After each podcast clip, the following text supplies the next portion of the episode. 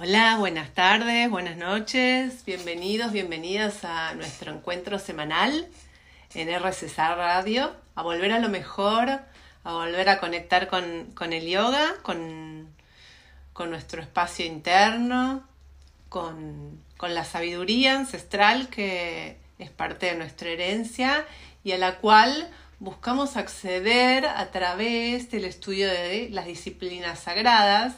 Y en este caso, bueno, los martes a las 19 horas conversamos del yoga, por supuesto que es la disciplina que practico, que estudio y que sigo investigando, que sigo enseñando y que nunca se termina. No es eh, realmente es increíble cuando uno entra en profundidad en algo, eh, te das cuenta que, que hay mucho, mucho más para ahondar y por más que le dedicas toda tu vida tampoco te alcanza. Es, un buen signo, ¿sí? Si vos estás eh, estudiando algo en profundidad y vas sintiendo esto, es un buen signo de que lo que estás estudiando lo amás y querés indagar, indagar, indagar cada vez con más profundidad y con más sentido. Mm, es muy lindo cuando te pasa eso. Y hoy en este martes de principios de mes de junio, ya ahí habitando el fresquito que ya se está, se está instalando, ¿sí? porque tuvimos bastantes veranitos, todo desde el verano literalmente, eh, muy caluroso hasta ahora. Y bueno, y el frío, por lo menos a mí, no sé, a vos, querido oyente, qué es lo que te sucede, me invita como mucho más a la lectura y a la reflexión, me da como un lugarcito más me habilita más a eso. Y, bueno, es por eso que hoy tenía ganas de traerte una lectura de un gran maestro del yoga que se llama Krishnamurti. No te voy a contar ahora quién fue él, lo vamos a dejar para el final, para que vos no, no te cierres quizás a conceptos, ideas o prejuicios, como nos pasa a los seres humanos, por más que no quieras hacerlo, nos sucede a todos.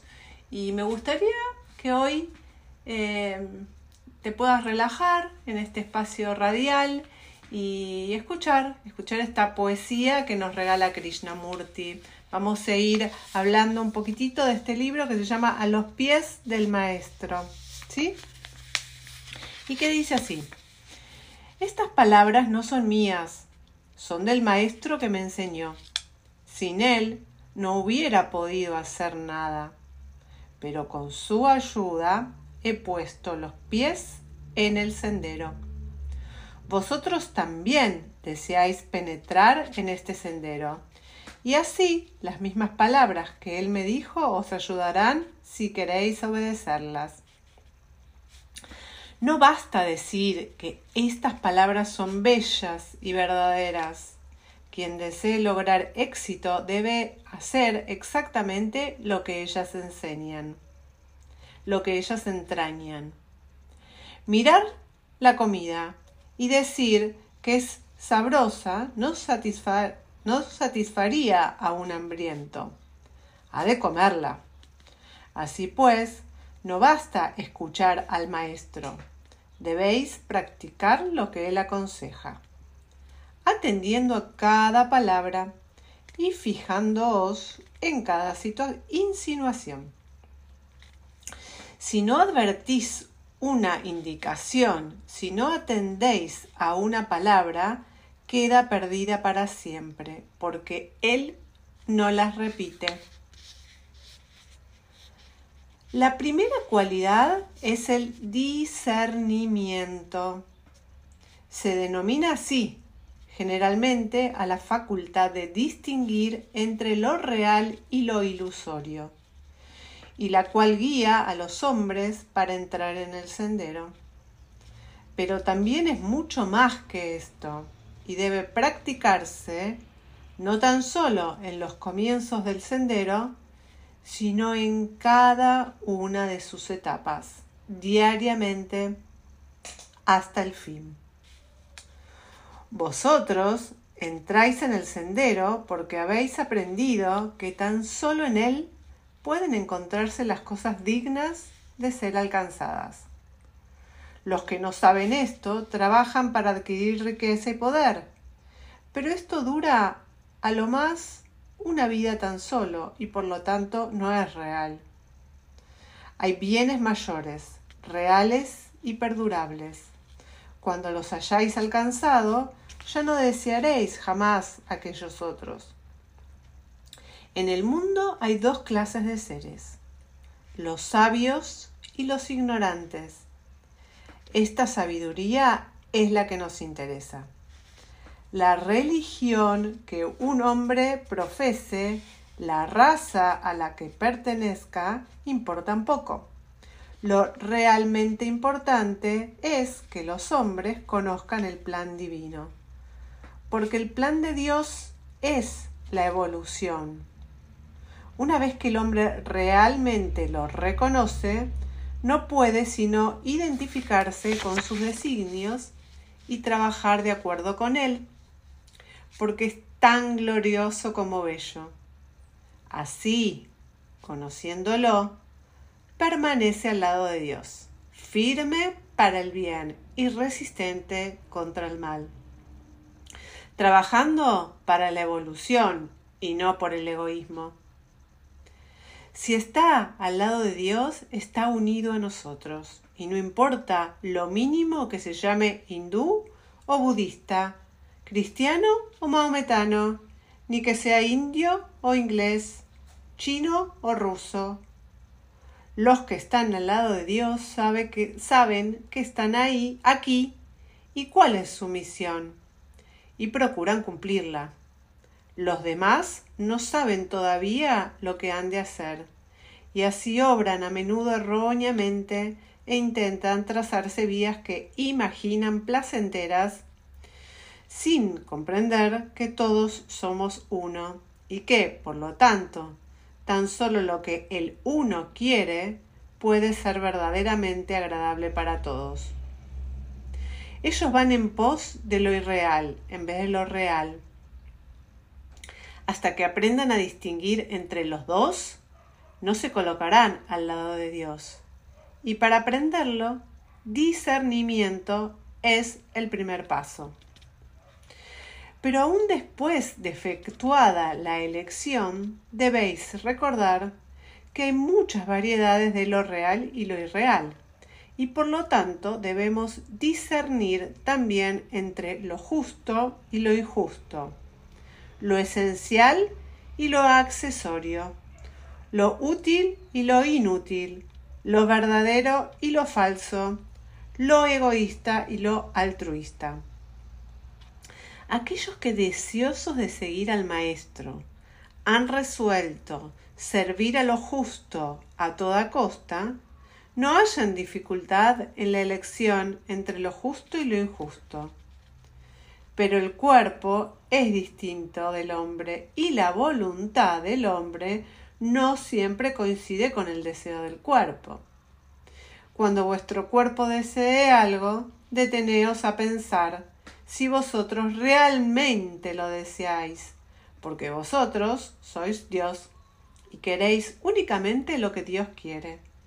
Así debéis buscar profundamente en vosotros mismos para hallar el Dios interno y escuchar su voz, que es vuestra voz. No confundáis con vosotros mismos ni vuestro cuerpo físico, ni vuestro cuerpo astral, ni vuestro cuerpo mental, porque cada uno de ellos pretenderá ser el yo a fin de obtener lo que desea. Debéis conocerlos todos y reconocerlos por su dueño. Cuando se ha de hacer un trabajo, el cuerpo físico quiere descansar, pasear, comer y beber. Y el ignorante se dice a sí mismo yo quiero hacer estas cosas y debo hacerlas. Pero el sabio dice lo que a mí desea no soy yo y puede esperar a menudo cuando se presenta alguna oportunidad para ayudar a alguien, el cuerpo incita a pensar Qué molestia me causa esto. Dejemos esto que otro lo haga. Pero el hombre le replica a su cuerpo Tú no me estorbarás para practicar el bien. El cuerpo es nuestro animal, el caballo en que cabalgamos. Por lo tanto, debéis tratarlo y cuidarlo bien. No debéis fatigarlo, debéis alimentarlo tan solo con comidas y bebidas puras y llevarlo escrupulosamente limpio a la más leve mancha. Porque sin un cuerpo perfectamente limpio y sano, no podríais llevar a cabo el arduo trabajo de preparación ni podrías soportar el esfuerzo incesante. Pero vosotros debéis gobernar constantemente el cuerpo, nunca el cuerpo a vosotros. Nos vamos a una pausita para que decante todo esta lectura. Hola, ¿cómo estás? Volvemos acá a este espacio de radio y hoy reflexionando con Krishnamurti al lado nuestro, más bien adentro nuestro. Así que voy a seguir con la lectura. Hoy es un día especial, como te contaba en el blog anterior.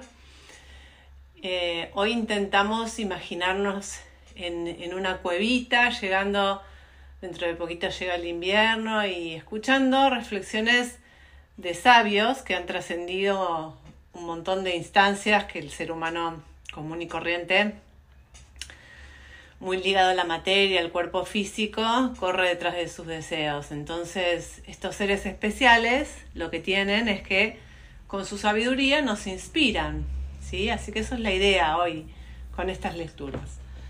Así que voy a seguir con el discernimiento de Krishnamurti. El cuerpo astral tiene sus deseos a docenas. Él os inclina a la cólera, a la injuria, a la envidia, a la avaricia, a codiciar los bienes ajenos, a sumiros en la depresión. El cuerpo astral quiere todas estas cosas y muchas más. No porque desee perjudicaros, sino porque le gustan las vibraciones intensas, así como el cambio constante de ellas. Mas vosotros no necesitáis estas cosas, y por esto debéis saber distinguir entre vuestros deseos y los de vuestro cuerpo. Nuestro cuerpo mental desea pensar orgullosamente que es algo separado de los demás. Pensar dándose mucho valor a sí mismo y poco a los otros. Aun cuando lo hayáis apartado de las cosas mundanas, persiste en especular sobre sí mismo, en incitaros a pensar en vuestros propios progresos en vez de pensar en la labor de los maestros y en ayudar a los demás. Cuando meditéis, tratará de haceros pensar en las diferentes cosas que Él desea, en vez de pensar en las que vosotros queréis. Vosotros no sois esta mente, sino que ella está a vuestro servicio. Y así también en este caso es necesario el discernimiento. Debéis vigilar constantemente so pena del fracaso. El ocultismo no tiene compromiso entre lo justo y lo injusto. Debéis hacer a toda costa lo justo. Debéis dejar de hacer lo injusto sin importaros lo que el ignorante piense o diga. Debéis estudiar profundamente las leyes ocultas de la naturaleza. Y cuando las conozcáis, ordenad vuestra vida de acuerdo con ella, empleando siempre la razón y el sentido común. Debéis saber distinguir lo importante de lo secundario, firmes como una roca, cuando de lo justo y de lo injusto se trate, dad siempre la razón a los demás en cosas de poca importancia. Porque debéis ser siempre amables y cariñosos, razonables y condescendientes. Habéis de conceder siempre a los demás la misma libertad que necesitáis para vosotros mismos. Tratad de ver lo que es más meritorio que hagáis y recordad que no debéis juzgar las cosas por su aparente grandeza. Es mucho más meritorio hacer una cosa mínima pero útil a la labor del maestro que otra de mayor apariencia de las que el mundo llama buenas. Debéis distinguir lo no tan solo entre lo útil y lo inútil, sino entre lo más útil y lo menos útil. Alimentar a un pobre es bueno, útil y noble, pero alimentar su alma es todavía más noble y más útil que alimentar su cuerpo. Cualquier rico puede alimentar el cuerpo de un necesitado, pero tan solo los sabios pueden alimentar su alma. Si sois sabios, vuestro deber es ayudar a otros en el logro de la sabiduría. No obstante, por sabios que seáis, tenéis mucho que aprender en este sendero, y por esto también en él es preciso el discernimiento. Debéis pensar cuidadosamente lo que es mejor que aprendáis.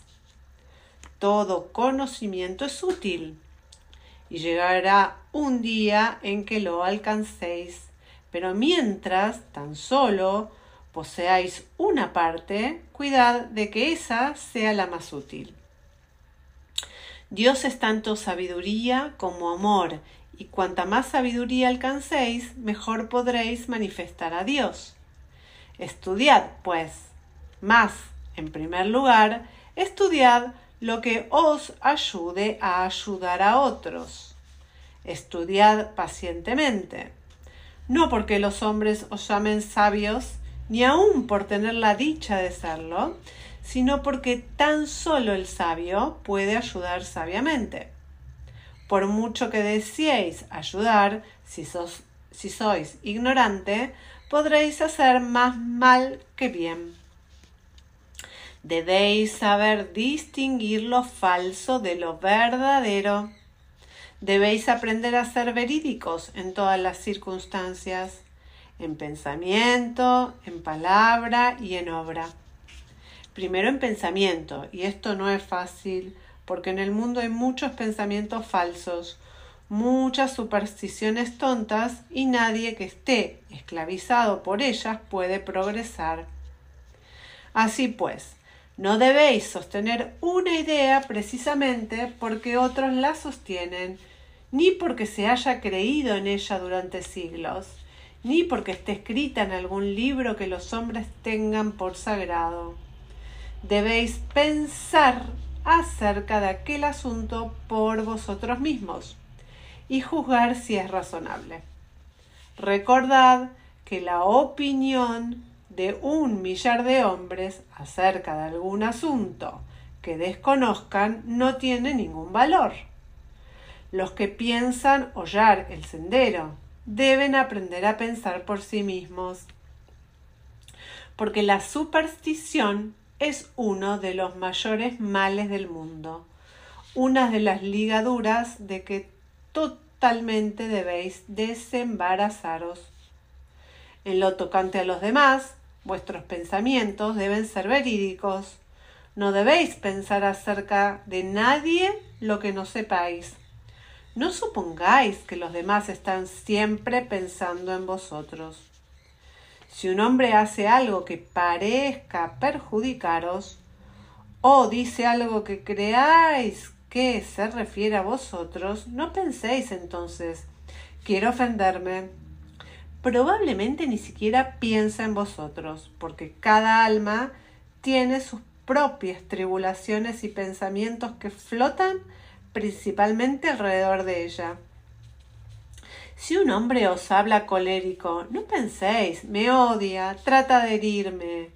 Quizá otra persona o, o alguna otra cosa lo han contrariado y porque tropieza eventualmente con vosotros, descarga su cólera en vosotros. Él obra imprudentemente, porque toda clase de cólera es prueba de insensatez. Pero vosotros no os debéis formar de él un juicio equivocado.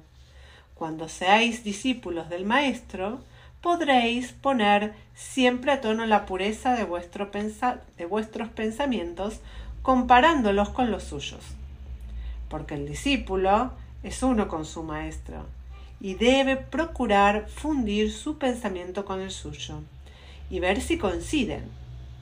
Si no están a tono, su pensamiento no es recto y debe variarlo inmediatamente, porque los pensamientos del maestro son perfectos, puesto que él lo sabe todo. Los que todavía no han sido aceptados por él no pueden hacerlo del todo, pero pueden ayudarse mucho deteniéndose a pensar a menudo. ¿Qué pensaría o qué diría el maestro acerca de esto? Porque no debéis nunca hacer, decir o pensar lo que no podáis imaginar al maestro haciéndolo, diciéndolo o pensándolo. Aún al relatar habéis de ser verídicos, exactos y sin exageración. Nunca atribuyáis intenciones a otro, tan solo su maestro conoce sus pensamientos y él puede estar obrando por razones de que no tenéis idea. Si oís que dicen algo en contra de alguna persona, no lo repitáis. Podría no ser verdad, y aun cuando lo fuere, es caritativo callar. Pensad bien antes de hablar, no sea que incurráis en inexactitudes. Sed verídicos en la acción, jamás pretendáis ser otro del que sois, porque toda pretensión sirve de impedimento a la pura luz de verdad que debe brillar a través de vosotros como la luz del sol brilla a través de un diáfano cristal. Debéis distinguir entre el egoísmo y el desinterés, porque el egoísmo se presenta bajo muchas formas. Y cuando creáis que al fin lo habéis destruido, en alguno de sus aspectos surge en otro tan fuerte como siempre, pero gradualmente os irá animando tan por completo el pensamiento de ayudar a los demás que no habrá lugar ni tiempo para pensar en vosotros mismos. También debéis distinguir en otro sentido Aprended a reconocer a Dios en todos los seres y en todas las cosas, prescindiendo del mal que pueden presentar en la superficie. Podéis ayudar a vuestros hermanos por medio de lo que tenéis en común con ellos, esto es la vida divina. Aprended a despertarla y a vivificarla en ellos, así los salvaréis de lo falso. Bueno, llegamos a nuestro tercer bloque, hoy leyendo a, mi querido maestro Krishnamurti, que bueno, ya vas perfilando ¿no? el tipo de mensaje que nos va dejando. Eh, en el último bloque te voy a contar todo acerca de él. Eh, y hoy vamos, ahora vamos a seguir reflexionando un poco más, ¿sí? Entonces dice así. Hay muchos individuos para quienes la cualidad carencia de deseos es verdaderamente difícil, porque sienten que sus deseos son ellos mismos, y que si desechan sus deseos peculiares, sus gustos y disgustos, dejará de existir su yo. Pero esto le sucede tan solo a quienes no han visto al Maestro. A la luz de su santa presencia se extinguen todos los deseos, menos el de igualarse a él. Sin embargo, antes que gocéis de la felicidad de encontraros frente a frente con él, podréis alcanzar, si queréis, la carencia de deseos.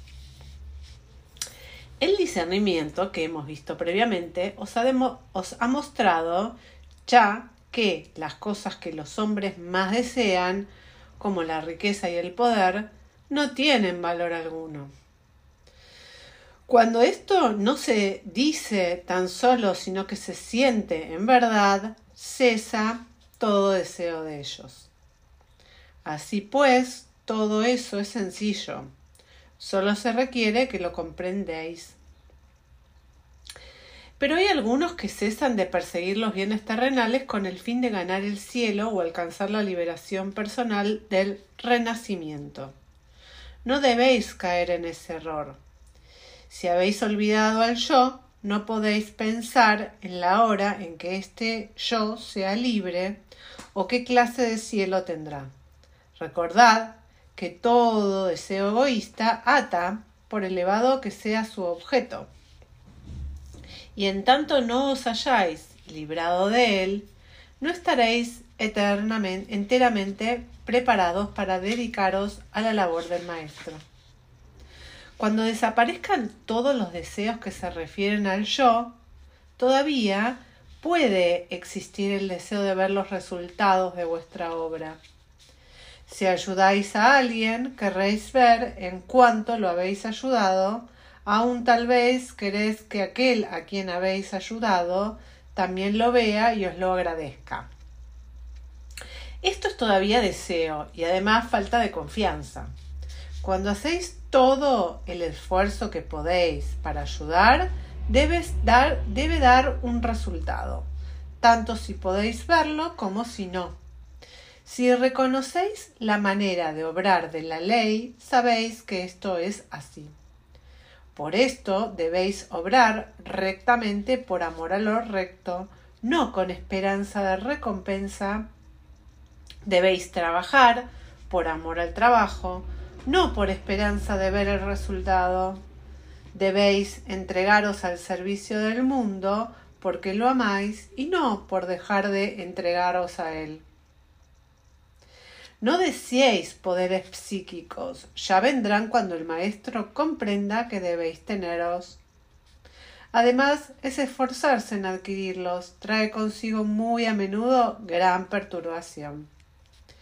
Frecuentemente, a su poseedor le descarrían los falaces espíritus de la naturaleza o se envanece y cree que él no puede caer en error. Y el tiempo y el esfuerzo que emplea para alcanzar estos poderes podría emplearlos de cualquier otro modo, en trabajar para los demás, por ejemplo. Los poderes vendrán en el curso del desarrollo, deben venir. Y si el maestro ve que es útil que los tengáis antes, os enseñará a desarrollarlos sin peligro. Hasta entonces estaréis mejor sin ellos. Además, debéis precaveros de ciertos pequeños deseos que son comunes en la vida diaria. No deseéis jamás brillar o parecer superior en ningún sentido.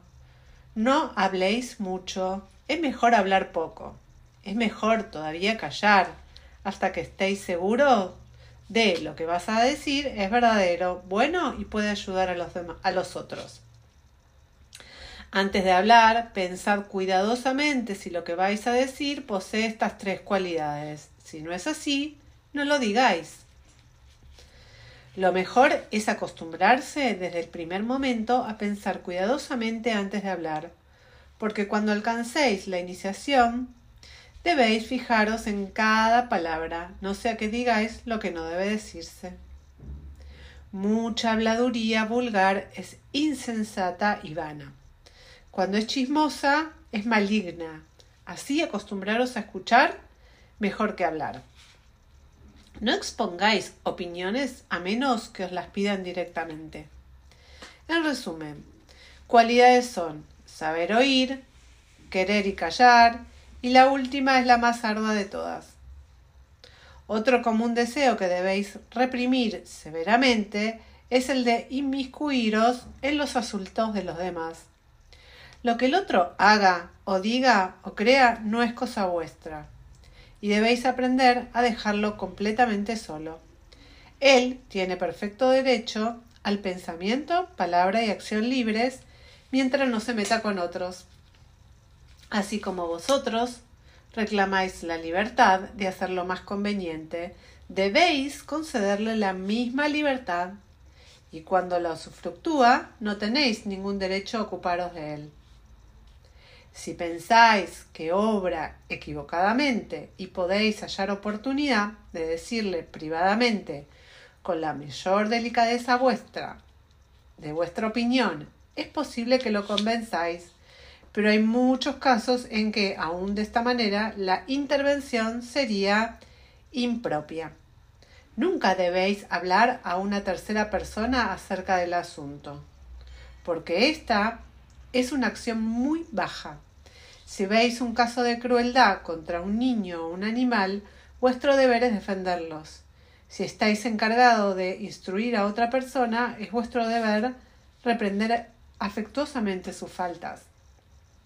Excepto en semejantes casos, ocupaos de vuestros propios asuntos y ejercitad la virtud del silencio. Bueno, ahora sí vamos a hacer la última lectura del día de hoy.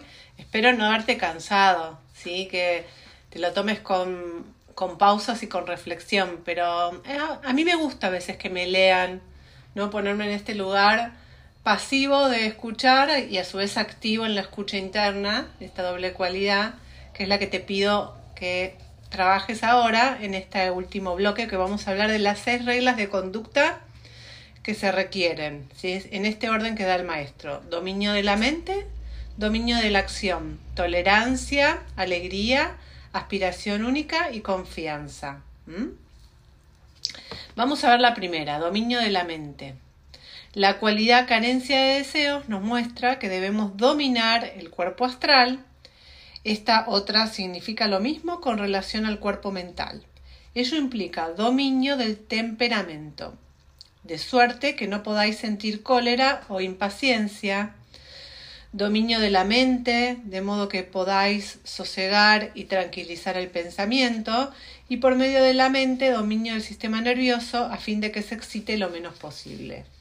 Esto último es difícil porque cuando os preparáis para entrar en el sendero no podéis evitar que vuestro cuerpo se haga más sensitivo. Y así los nervios son perturbados por cualquier choque o sonido y sienten agudamente cualquier presión mas debéis hacer lo posible por evitarlo. Mente tranquila significa también valor para arrastrar sin temor las pruebas y dificultades del sendero. Significa además firmeza para considerar serenamente cuanto os acontezca en la vida cotidiana y evitar el incesante tedio e inquietud que dimanan de ciertos pormenores de la vida, en los que muchos malgastan la mayor parte del tiempo. El maestro enseña que en un hombre no le debe importar lo más mínimo cuanto provenga del exterior. Tristezas, disgustos, enfermedades, pérdidas, todo esto nada debe significar para él, ni ha de permitir que perturbe la calma de su mente. Estas cosas son resultado de pasadas acciones. Y cuando sobrevengan, debéis soportarlas con calma, recordando que todo mal es transitorio, que vuestro deber es permanecer siempre contentos y serenos. Aquello pertenece a vuestras vidas anteriores, no a esta. No podéis alterarlo y así es inútil preocuparos por ello. Pensad mejor lo que hacéis ahora lo cual determinará los acontecimientos de vuestra próxima vida, pues esto podéis modificarlo. No cedáis jamás a la tristeza ni a la depresión. La depresión es un mal, porque contamina a otros y torna sus vidas más penosas, a lo cual no, no tenéis derecho alguno. Por esta razón, si alguna vez os acometen, desechadlas para siempre. Aún en otro sentido, debéis dominar vuestro pensamiento. No le permitáis errar a la ventura. Fijad la atención en lo que estéis haciendo, sea lo que fuere, para que lo hagáis con toda la perfección posible. No acostumbréis vuestra mente a la vagancia, antes bien, conservad buenos pensamientos siempre en su fondo, dispuestos a surgir en el momento en que ella esté libre. Emplead todos los días el poder de vuestro pensamiento en buenos propósitos. Convertíos en un poder que trabaje de acuerdo con la evolución. Pensad cada día en alguno de quien sepáis que esté triste, que sufre o que necesita ayuda, y enviadle pensamientos de amor Apartad vuestra mente del orgullo, porque el orgullo es hijo de la ignorancia. El ignorante cree ser grande, cree que ha hecho esta o aquella gran cosa. El sabio sabe que tan solo Dios es grande y que solo Él es el hacedor de todas las cosas buenas y perfectas. Vamos a la segunda, dominio de la acción. Si vuestra mente es tal como debe ser, se perturbará muy poco con vuestra acción. Recordad que para ayudar a la humanidad el pensamiento debe convertirse en acción. En esta labor no caben tibiezas, sino una constante actividad. Pero debéis cumplir vuestro propio deber, no el de los demás, a no ser con su permiso y con el fin de ayudarlos.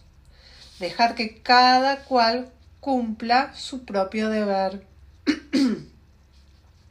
a su modo peculiar, estad siempre dispuestos a ofrecer vuestro apoyo cuando sea necesario, pero nunca os entrometáis. Porque para algunas personas la cosa más difícil del mundo es aprender a cumplir sus propios deberes. Y precisamente esto es lo que vosotros debéis hacer. Aunque tratéis de realizar una labor más elevada, no por ello debéis olvidar a vuestros deberes ordinarios, pues hasta que éstos no queden satisfechos, no estaréis en libertad para prestar otros servicios.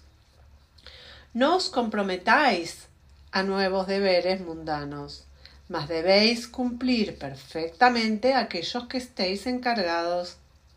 Esto es, todos aquellos deberes que reconozcáis como evidentes y razonables, no deberes imaginarios que otros traten de imponeros. Si queréis servirles a ellos, debéis cumplir vuestros deberes ordinarios mejor y no peor que los demás, porque haciendo esto también les servís. Y vamos al tercero, que es la tolerancia.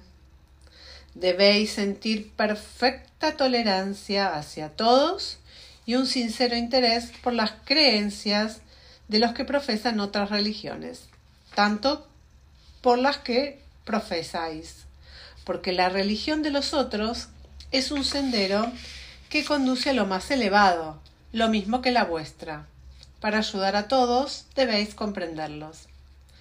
Mas para alcanzar esta perfecta tolerancia, debéis liberarlos antes del fanatismo y de la superstición. Debéis saber que no hay ceremonias necesarias. De otro modo, ¿es consideráis algo mejores que las que no las practican. Sin embargo, no debéis vituperar a los que aún las necesitan. Dejadles hacer su voluntad. Pero ellos no deben meterse con vosotros, que sabéis la verdad, ni deben tratar de imponeros aquello que habéis trascendido. Sed indulgentes y bondadosos en todo. Ahora que vuestros ojos están abiertos, quizá os parezcan absurdas algunas de vuestras antiguas creencias y ceremonias. Tal vez lo sean en realidad, pero aunque ya no toméis parte en ellas, respetadlas por consideración aquellas buenas almas para quienes todavía tienen importancia.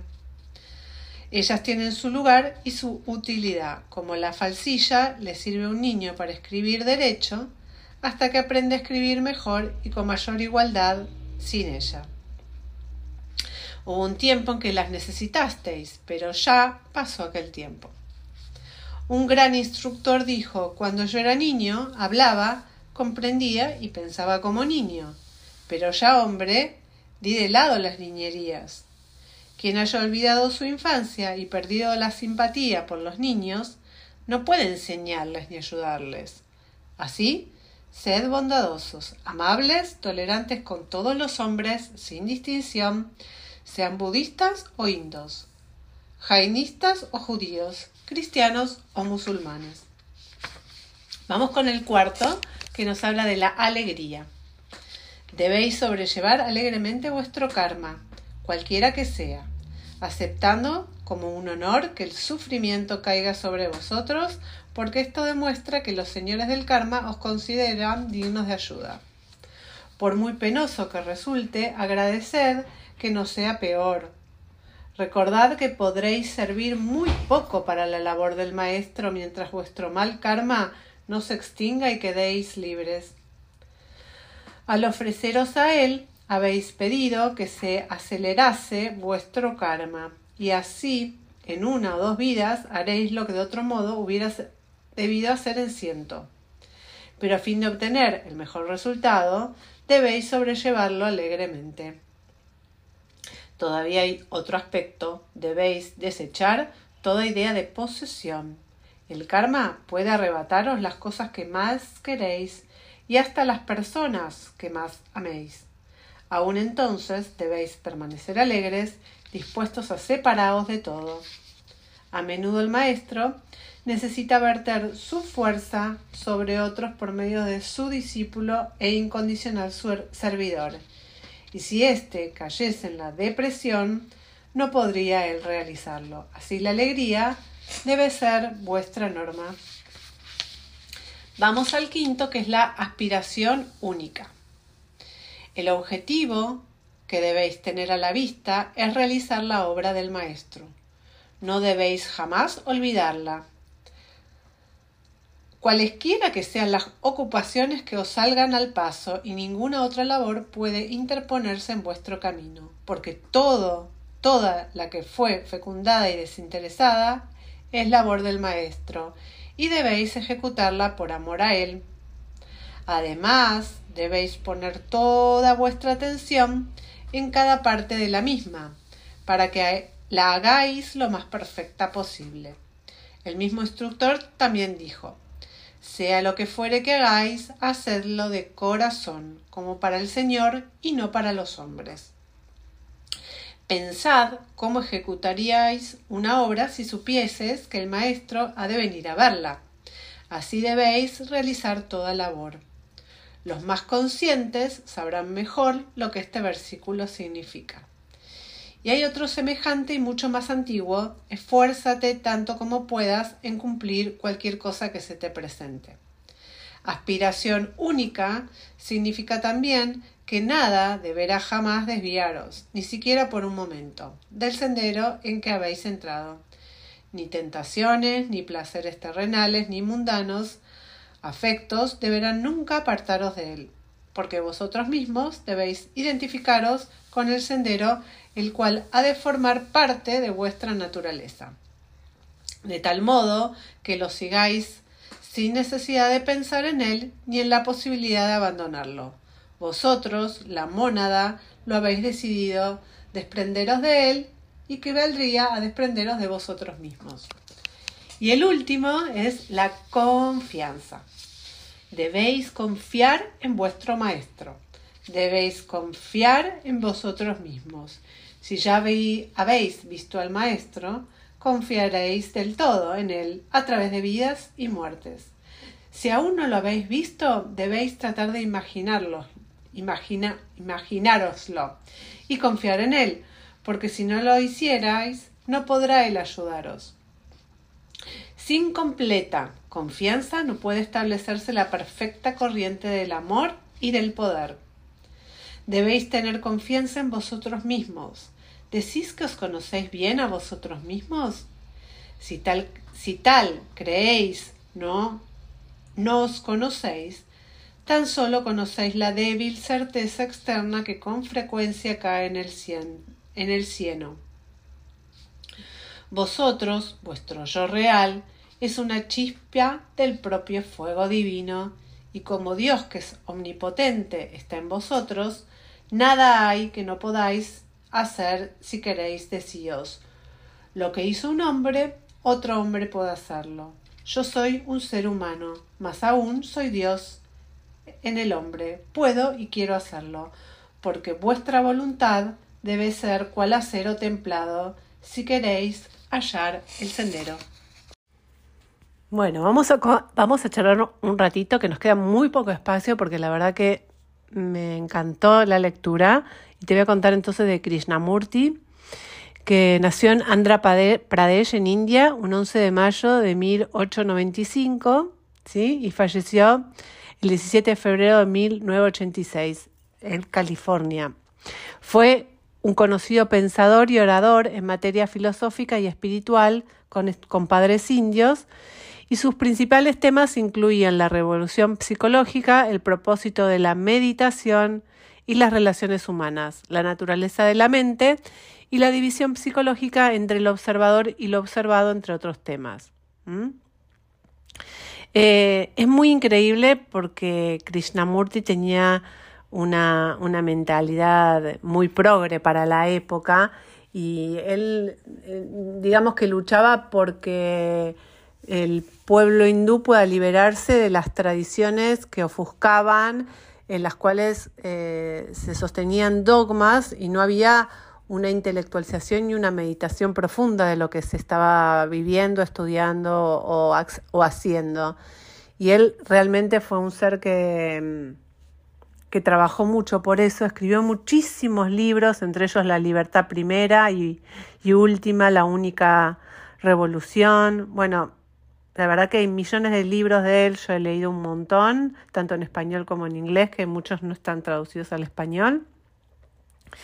Y, algo que es muy interesante es que en, Chennai, donde yo estudié en India, en el sur, hay una escuela de él muy hermosa, es un predio donde tiene unos jardines divinos y quedaba muy cerquita de, de Krishnamacharya, donde yo estudiaba. Entonces muchas veces me iba ahí a pasear y tenía una biblioteca fabulosa en la cual uno podía sentarse y leer libros que los prestaban, por supuesto, ahí mismo, o comprar libros también. Así que me acompañó durante esos tres años que he estado en India, Krishnamurti, perdón, eh, y también él fue discípulo de Krishnamacharya y de, de Sikachar, su hijo. Así que bueno, yo lo siento muy, muy, muy cercanito a mí en todo sentido. Espero que te haya gustado y que, que bueno, que te despierte esa chispa para quizás agarrar alguno de sus libros y leerlo y ver qué sucede contigo. Bueno, como siempre, te saludo con un namaste hasta nuestro próximo encuentro de radio.